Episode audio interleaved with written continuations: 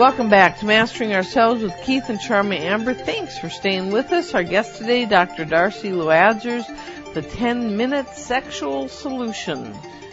You know, Dr. Darcy, I uh, experienced in the work I've done and many people I've talked with, books I've read, and this and that, that childhood molestation happens all too frequently. I mean, it's just rampant and can make a woman not connected to the lower half of her body or her sexuality or her own true personal feelings, how would you suggest a person deal with this?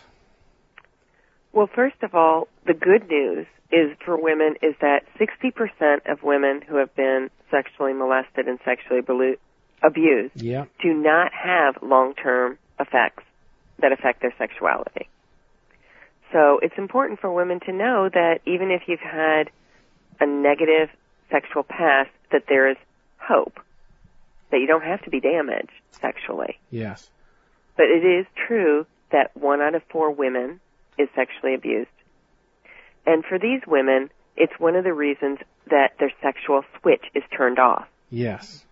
When it comes to sexual desire, there's two types of sexual desire problems. One is primary, which means you've never had it and you never felt it. And the second is secondary, which means you had it, but then it went away. And this is what most women experience, regardless of sexual abuse history. Right. Is that, you know, you were dating and you were going to get married and things were hot and passionate and you seemed very compatible and then you got married and all of a sudden you are not sexually interested anymore.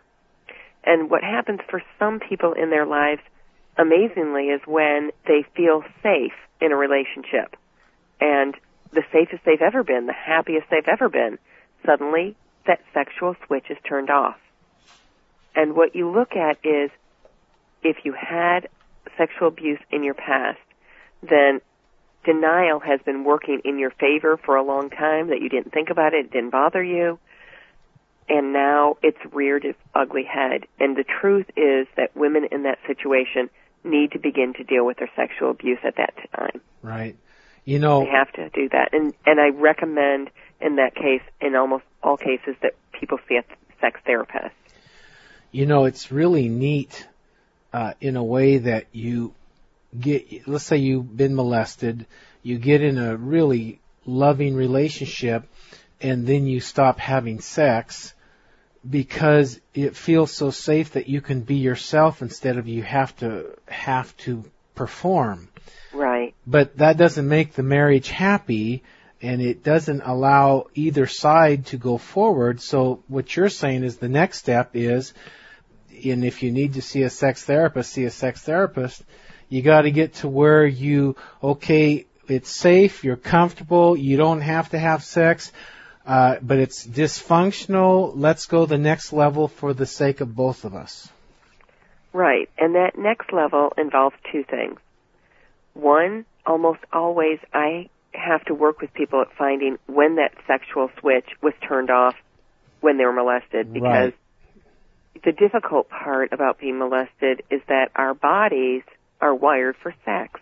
And if we are touched sexually at an early age, it's a very strange, foreign, and scary feeling.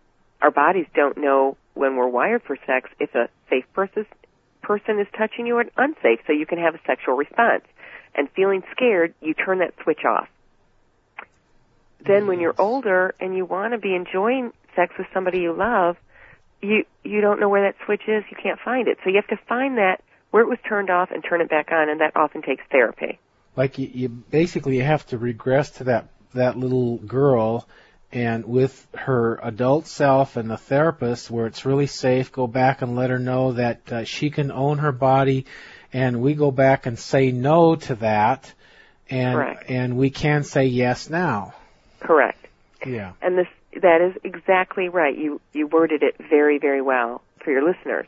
The number two thing that you can do is that you have to own your sexuality for yourself. And this is very true of women who have been sexually abused and not sexually abused.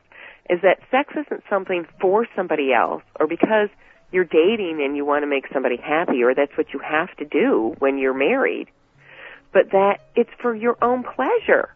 Or, or don't do it. Right, or don't do it at that time. Yes. But for many women, the truth is is that sex has always been for someone else, especially if there's sexual abuse. It's for someone else. right. And for women, we are so gifted with having, for example, a clitoris that has 9,000 nerve endings in it. That we're a lot, we're able to have pleasure from our bodies. And women need to learn how to have that pleasure Sure. often Yep. by themselves first when it's safe. Like nobody's around there to watch your face and see what you look like or see how fat your stomach is or how, you know, Whatever your the body problem conscious is. is. You're listening to Mastering Ourselves with Keith and Charmy Amber, your spiritual lifestyle experts. Today we have Dr. Darcy Luadzers, the 10 minute sexual solution. More when we come back. Are you looking for some help in your life?